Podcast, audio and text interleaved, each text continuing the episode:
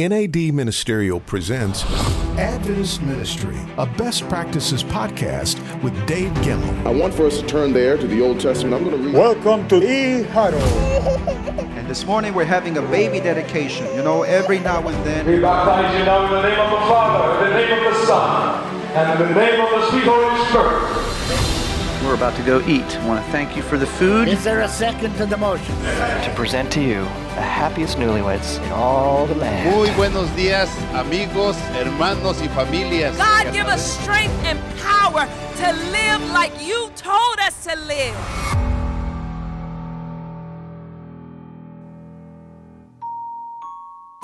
Welcome to the Best Practices Adventist Ministry Podcast. I'm Dave Gemmell. What words come to mind when I say church board? Some may say waste of time, church fight, never ending, nitpicky. Others might say uplifting, unifying, productive, fun. How would you like for your church board to move from the first group to the second? Well, you're in luck. Today's title is Three Tips for Church Boards. I've gathered tips from experts and interspersed them with powerful tips that came when I asked Adventist pastors in an online group to share, and they really delivered. So, let's dive in with tip number one be prepared. Andre Gonçalves of Dallas First believes that having the right people on the church board makes all the difference. And it starts with the organizing committee. Uh, I think the organizing committee is key to the nominating committee so that we have a healthy group that is voting the leadership and the future board into existence, right? So the organizing committee for me is really, really important because that's where you kind of create a process of having a representative nominating committee. It doesn't mean that we have to nominate a certain amount of people by uh, race or ethnicity or diversity, but at least those who are making the decisions for the nominating committee, uh, they should we should have a nominating committee that represents the church. So it's not a false sense of diversity. It has to somewhat match the reality of the church. So a lot of that I have a s- small grid that I use and looking at age, different age groups, different uh, uh, genders, and then kind of voting by block. Let's say we have the young ladies. How many? What's the size of the nominating committee? That's where I normally start. Okay, what would we think is the representative uh, group of of ladies and gentlemen in our church, and therefore the nominating committee should, at best, uh, well, the best way possible, represent that kind of diversity, that kind of balance or lack thereof that exists in the church. It should represent the local church, not what we ideally think that it should be. So you start with a representative large committee that elects the nominating committee.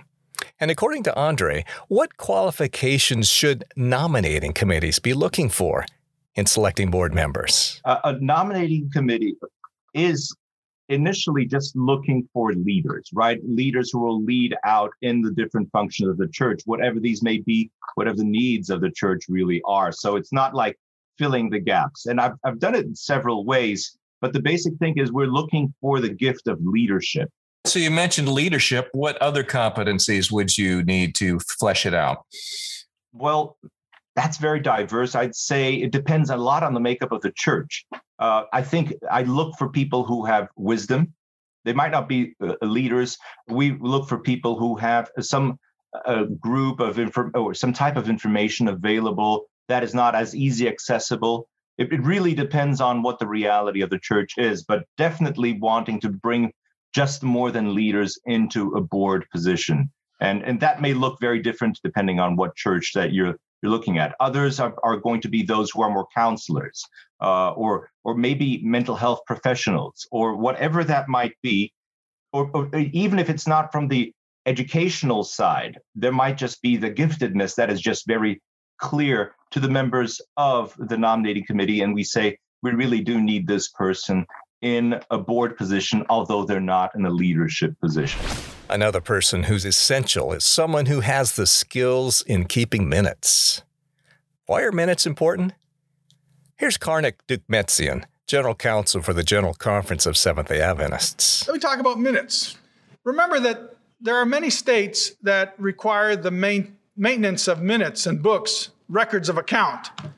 It doesn't matter if you're a corporation or an unincorporated group like a local church, they require those minutes to be kept. But remember that the minutes are not transcripts of what took place. I don't care about who said what. I don't care if five people voted for, two people voted against. You can put in the minutes sufficient information to set the stage of what it was. All I want to know is what did you guys vote? Voted, and then the action.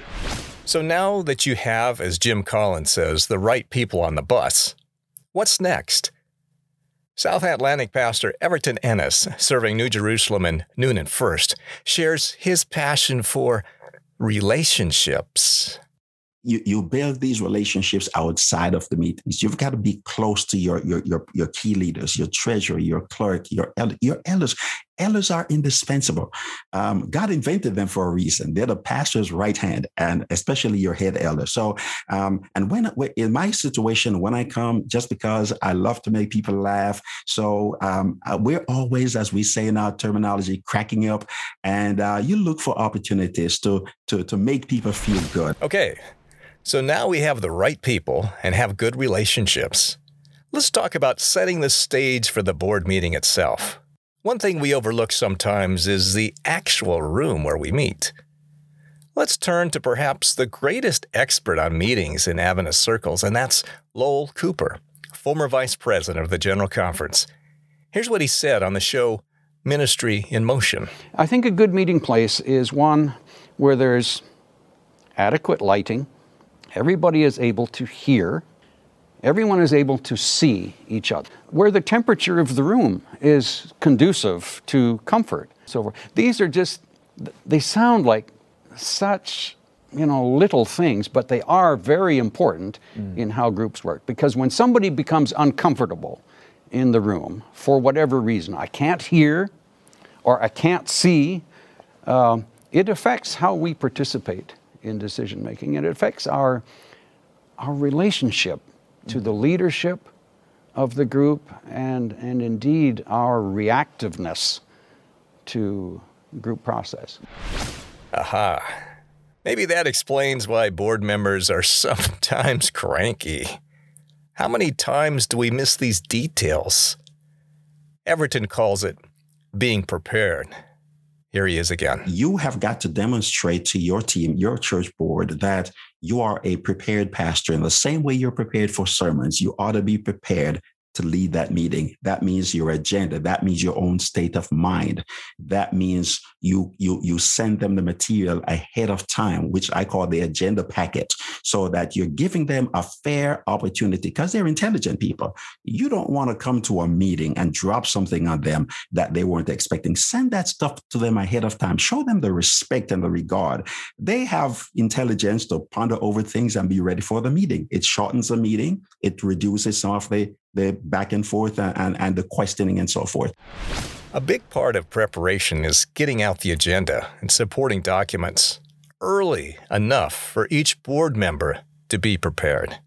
Here's David Salazar, Youth Director, Washington Conference. Right, one of the things I have found uh, found effective when I was pastoring was about half a week before I would send out electronically uh, Evernote agenda on Evernote. I had pictures so that it appealed to the visual people, but more importantly, I could attach and they could click and download or see it on screen the page that uh, added some extra information like a handout or anything that they could look ahead of time, including uh, past minutes, uh, to some degree, even the financials of the church. But I sent it to the entire church so that they could be informed of what was going on. And it actually brought participation. We'd usually get about three or four non board members. And that really helped in quelling a lot of infighting and afterwards, why was this decision taken and why that decision wasn't taken. In addition to getting the info out in advance, it's our duty to make sure that the supporting documents are solid. Here again is Karnik Doukmetzian. Board members need to be in, involved and informed about what's going on so they can make appropriate decisions. Uh, duty to rely on trustworthy sources of information. They're going to be looking to you as the pastor. You're their trustworthy source of information. You're going to be the one providing them that information. You're going to be the one guiding them.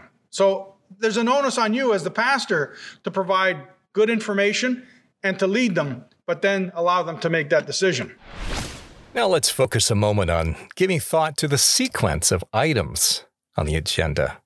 Personally, I like to think of the agenda as a script to a story, with each item leading up to the most important decision that needs to be made that day. And if that main thing is out of sequence, it can be disastrous to the decision process. Here again is the boardmaster, Lowell Cooper. This is again a thing that is often a complaint, is that the most important issue on the agenda is put last in the sequence of things. And it comes at a time when people, the members of the group, are beginning to think beyond the time of the meeting. You know, their next assignment, where they're going from here and so forth. They're, they're, they're looking at their clock, mm-hmm. at their watch, and they realize that, you know, we're coming to the end of time. And yet, this is the most important. This is the thing we came to work on, and we've spent our time on little, uh, little bits of less important information. So I think from the standpoint of design, the leader of a board or a committee would be well advised to put the, most important thing up near the front of the agenda. It may not be the opening thing, but it needs to be near the front of the agenda because that's the time when the members are freshest in terms of their minds, their energy, and their focus. And that brings us to tip number two make quality decisions.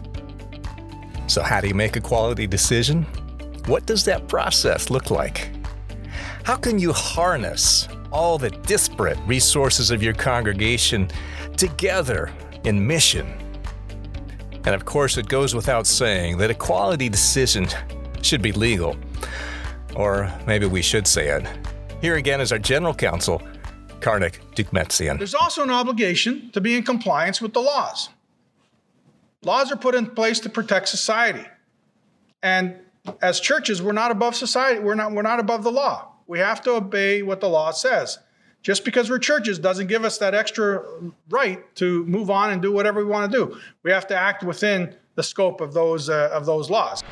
Now that we've got the legal disclaimer out of the way, let's move on to process. As I mentioned earlier, a great agenda is like the outline to a story. And the art of a good story is not so much what you put in, but what you leave out. Many board meetings grind on and on about trivial things. Does every tiny decision need to go through the church board? Here's David Hamstra, pastor at Edmonton Central. My, my short and powerful point, uh, you can evaluate how powerful it is, but uh, my point would be that we should have a principle that things that don't affect the whole church don't get discussed at the church board level. Those conversations happen elsewhere in other committees or other, uh, you know, uh, constituencies, stakeholders, uh, so that the board conversation remains focused on the big things that matter for everybody who's there and people don't feel like their time is being wasted. I love that idea. But I asked David, how do you get a church board that's in the habit of micromanaging everything to delegate the small things and focus on the big picture?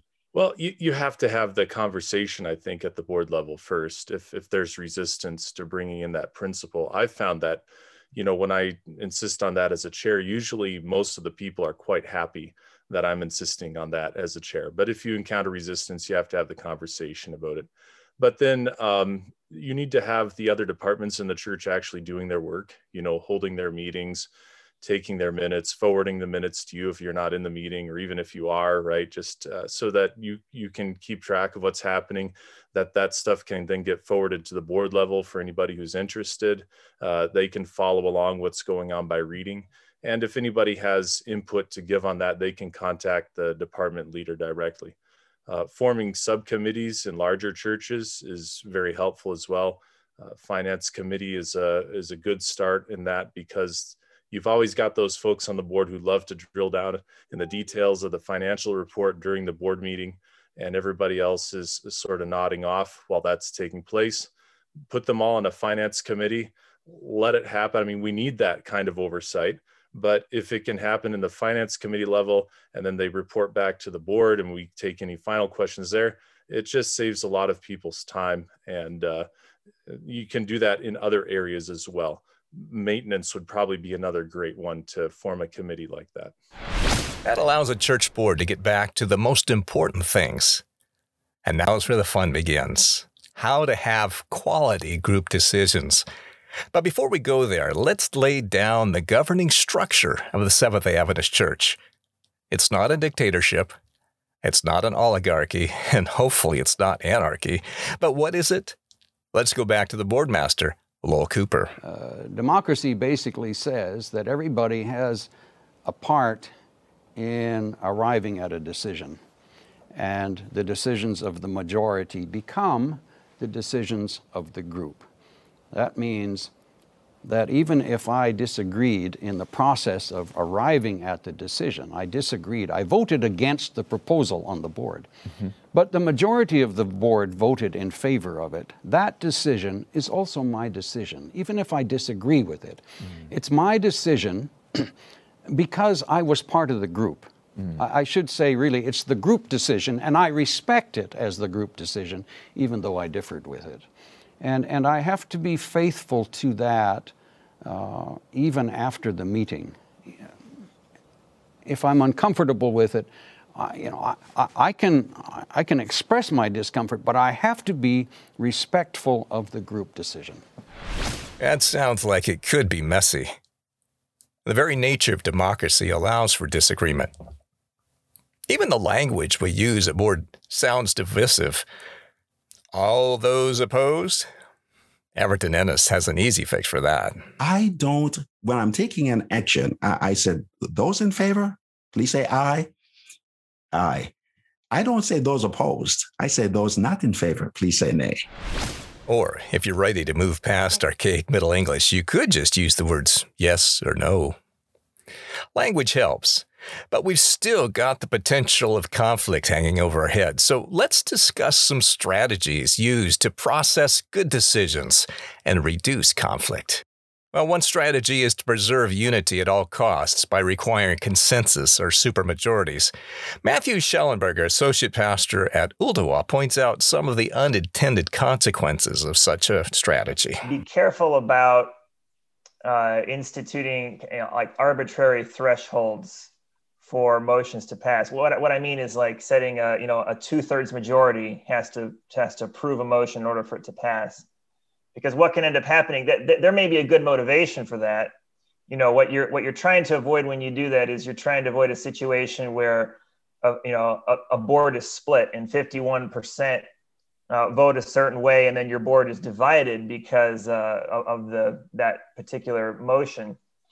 But the challenge with setting a threshold like say a two-thirds majority is you may end up with a substantial uh, percentage of your board that is actually in favor of a motion uh, but it will fail to pass. And then you'll have even more board members who are disgruntled. On the other hand in our discussion matthew and i also knew that if a consequential action carries only by a slim majority it can lead to a church split. The trick is to try to guess how consequential the vote really is in advance. Hopefully, we've done our homework and talked one on one with most of the influencers, but what if we guess wrong? We've unleashed a church war. So, here's an idea. What if we let the board itself weigh in on how much unity is needed for a particular vote? I'm intrigued by a technique that Karen Lewis, pastor of the Pathways Church, has developed. Um, I'm not going to lie and say that every board meeting or business meeting has been a walk in the park. No, that that hasn't happened. Um, but I will say that every whenever we've had a very important issue that we needed to address, and I know that it's going to be a potential powder keg. I know that emotions are tied to it. I know that passions are high. What I do is what I observed Mark Finley do years ago with a potential split in the church. he, what he did, I thought was really good. And I just basically take it a step further. What I remember him saying is this talking about he would read scripture on unity and how important unity was. And then he would say uh, something about how many of you believe that if God were here right now, that he would want us to be united. Well, every hand is being raised at that point. Hmm. And then, so then he went into his vote. But what I do then is I say, okay, let's vote on what percentage would need to pass this, uh, this uh, vote in order for us to preserve unity and have it carry through. Is it 100%? How many of you would say we, it would have to be 100%? You might have some hands raised. What about 90%? When I get to 80%, almost every hand is raised. And I said, Would someone like to make a motion on that? And they do. And at that point, if it's less than 80%, they voted it, right? They voted it. So whew, we, we, God takes care of that situation. And I think that that is so important because I'm not dictating, I'm not manipulating, I'm letting them make the call on the importance of unity and what percent would be needed to preserve unity and go forward at the same time. Another powerful technique that I learned as an intern from my mentor Richard Lee Finn is what we call now today ranked voting. This is particularly helpful in personnel decisions. If there are several names up for one office, everyone writes down the names of their recommendation in order of preference. This assures that the elected candidate will have the support of the majority, although it may not be the first choice of some.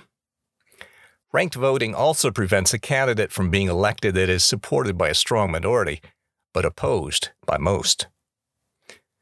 And this brings up the tool of the secret ballot. Karnik was asked about the secret ballot at his seminar at the 2015 CALLED convention. Do you recommend secret ballot voting? It depends on the issue. I, you know, most issues are not controversial, and so yeah, a hand vote is fine. But there, there may be issues where a secret ballot will work very effectively because people don't want to expose how they're voting, and it gives them that sense of privacy. Yes. These are some tools that we can use to build unity without resorting to authoritarian uniformity. And much of this process of discussion and listening to each other, if done well, can itself build unity. James Weingartner, pastor at Keene, likens it to combing your hair. Meetings in church work are more combing than they are changing. They get us all going in the same direction because we're meeting together in unity as family. People will not remember every action you took at a board meeting. In fact, they probably won't remember any of them. The effect of unity in a board meeting is not to give people thoughts and ideas and, and information. It is a combing process. People come to the board meeting like your hair in the morning and as you discuss stuff in the board meeting, everybody kind of develops a unity and gets on the same page and starts to feel like they're getting combed into the group. And so it's a combing process more than it is an informational process. As we close out this section on quality decisions, Tyler Craft, pastor in Tracy, reminds us that a decision is meaningless unless it's followed up by an action plan. Here's Tyler. One of the things that when I got there, I thought was a, a particularly effective uh, tool at the board meeting was the, the chair of the board was actually a former uh, Chevron uh, executive, perhaps you want to call him. And he would actually teach uh, at Chevron on how to hold meetings.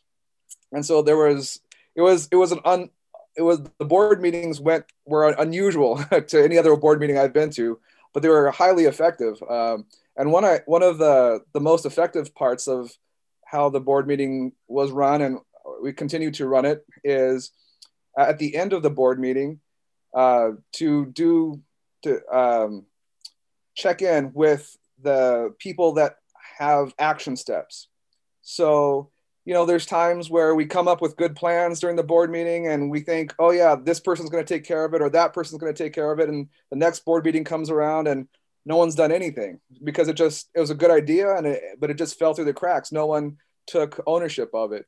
So at the end of the board meeting, uh, we go through and look at the action items and say, oh, so the you know the the window in the kitchen needs to be replaced. So you know Bob, the head el- head deacon, is going to replace it by this upcoming you know Sabbath or by next board meeting or you know so there's a, a person that's assigned there's the, the the action item that's identified the person is assigned to it and a time frame is given and that way everyone is on the same page in terms of what's expected and when's it when it's expected by and that way uh, very few things fall through the cracks uh, it's it's good because everyone and and you know if if there was someone else that wanted to help with the replacement window, for example, you know, they would know that Bob is the person to connect with. So it, it, it helped cut down on, on overlap or, or redundancy, you know, uh, someone else trying to want to come in and, and, and do it. And then Bob comes in and it's already done or, or you know, things like that. Um, so it's, it just helps smooth out the, the whole process. Uh, things get done in a timely manner. Um, if things don't get done, we know, you know, who to talk to about it um, we know, and usually there's a reason why, you know, not just, well, I guess they forgot about it. Uh, and so it helps increase the accountability uh, and, and just things get done uh, in, a, in a smooth, orderly fashion. And that brings us to powerful board tip number three stay mission focused. Now that we've covered the preparation and the process for making good decisions, let's close with a couple pastors who love church board meeting because it's uplifting, unifying, productive, and fun. When you focus on mission. Let's listen to Karen Lewis as she sets the stage for her board meetings. My short and powerful tip is to nix the pastor's devotional and have every single one of them praying, surrendering the agenda and everything to God's spirit. Number one, that would be, that's huge. That's huge because you're reminding them of their need to get out of the way and let the spirit drive right and i even say when i pray lord this isn't my church this is your church your ceo you take your you sit there you take your rightful seat because it's your direction it's your church it's your mission right and so we remind ourselves every month to get out of the way and let the Holy Spirit lead. And he does. He does, you know. Instead of here we are, you know, the night before a board meeting, oh, let's see what devotional am I going to give? You know, oh, let's see, oh, did I did I tell this one before? You know, forget all that stuff. Just let's pray. I I think it's a much better uh, use of time than trying to figure out a devotional. And listen to Dustin Serns as he describes what it's like to attend a board meeting at his church plant in Tacoma. My thought is when, in my experiences, when leaders on the church board are growing spiritually and missionally, the church grows. So I want my leaders to come away from each board meeting saying, wow, God is really working among us and we are moving forward together in faith in his mission and so that's that's what that's what I want them to experience more than just a uh, a session on on business or we made important decisions or we looked at numbers.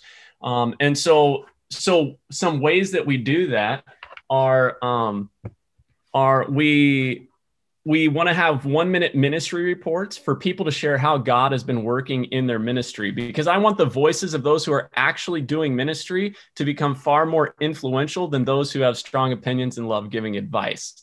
Um, there's there's a number of ways uh, coming at it from that, but some tangible, practical things that we've done.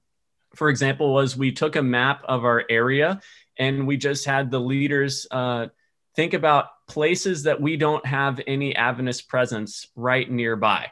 And, and to pick out some places that we can start praying for. And, and we actually voted or chose our top places we wanted to start praying for and, uh, and just praying that God would raise up a group or some kind of Adventist presence in that area. And actually, um, we ended up actually the church plant that I'm leading uh, is being planted in one of those areas that the church board started praying for um, a year or two earlier. Uh, another couple practical ways is just to get the church board uh, calling all the members and seeing how they can minister to them. You know, so to call the members and see how they can help them uh, grow in their life and their walk with God and in their mission for Him. Um, a couple other examples would just be um, uh, challenging the church board leaders to, when we do a wave of groups, uh, to challenge the church board leaders to lead a group um, in their ministry area, giving them easy on ramps for how they can lead people spiritually more than just uh, be a program or event planner or advice giver.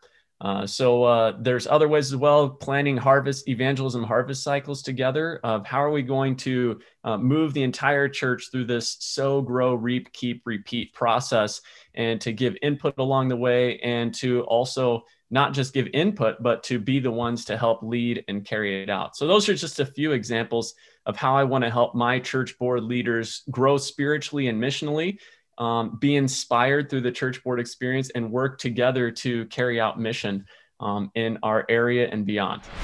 And we close with Karen Lewis, who describes what it's like to attend her board as they begin to move more towards a theocracy model. The very next thing that we do is before we even get into clerk's report or anything else is I have every leader share where they see God working in the last month we want to be able to acknowledge that God is working, that He is active in ministry, and we need to cooperate with what He is already doing in our church, right? And so when we start out like that, it's exciting because it's showing us that God is indeed in our midst and he is working and our job is just to join him and cooperate with what he's doing because think about it when you start out a board meeting, well, let's see, our tithe is down. Well, uh, you know, I mean, it's a bummer, and no one wants to be there. And then it's all of a sudden, well, what's bet? What's next? You know, power, turf, and control. You know, so I just find that it's so much easier uh, to do that. You know, and if if, if people have uh, uh, stories to share, let's by all means let's hear that. Thanks everyone for your powerful tips for church boards. I know we've only scratched the surface, so for a deeper dive, go to our show notes at nadministerial.com slash podcasts. I hope this episode has been as insightful and inspiring for you as it was for me. It's my hope that your church boards will be more uplifting, unifying, productive, and fun. Thanks for joining us for NAD Ministerial's Best Practices Adventist Ministry podcast. We're available on all your favorite platforms, so please like, share, and subscribe so you'll be notified when new episodes are posted. We're here to help you grow. Keep going. But most of all, keep growing for God's glory. Adventist Ministry. Adventist Ministry Podcast is a production of NAD Ministerial. Executive producer Ivan Williams. Designed by Halloran Hilton Hill for NAD from Anything is Possible. Written and produced by Dave Gemmell. Edited by Taizi Snyder. NAD Ministerial.